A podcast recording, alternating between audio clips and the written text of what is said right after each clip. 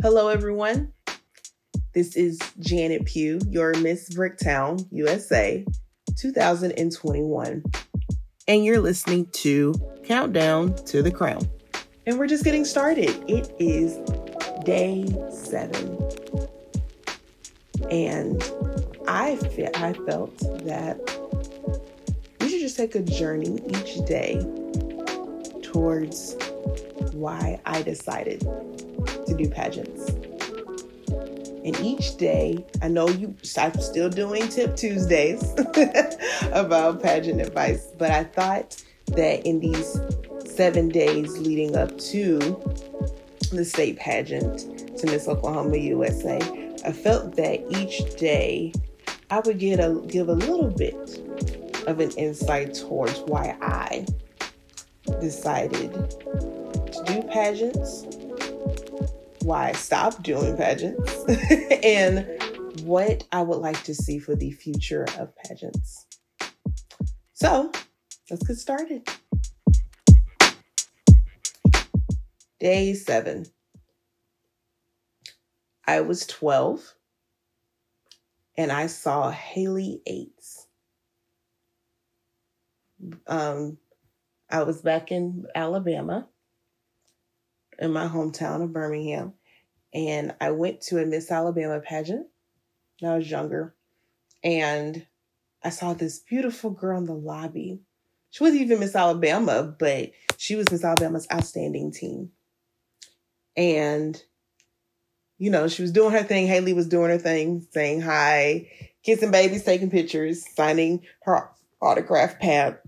And I thought, she is she looks so happy. What is this? Never been exposed to it in my life. I did one pageant when I was around um when I was around 10 or 12 years old. National, I think it was National American Miss at the time. And it was one my mom said I should just try.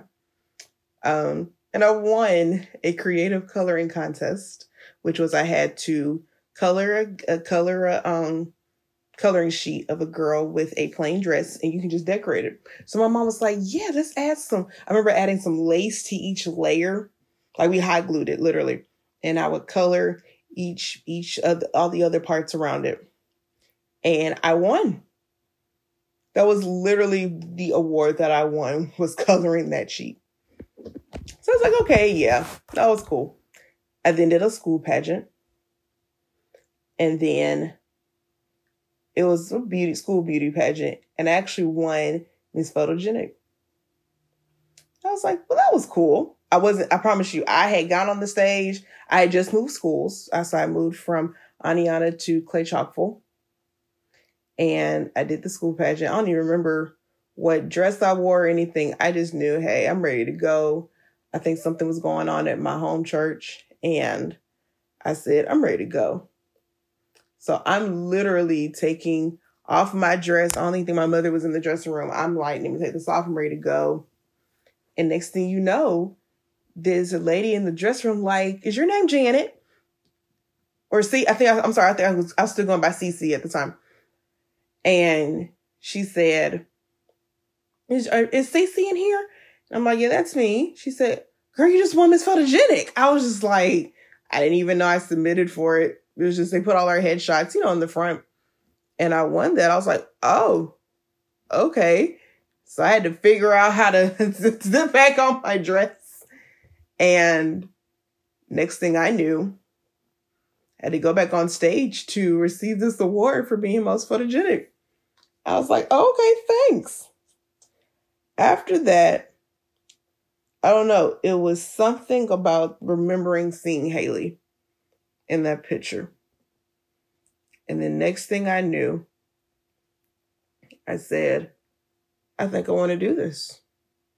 Not knowing where it would lead me or anything.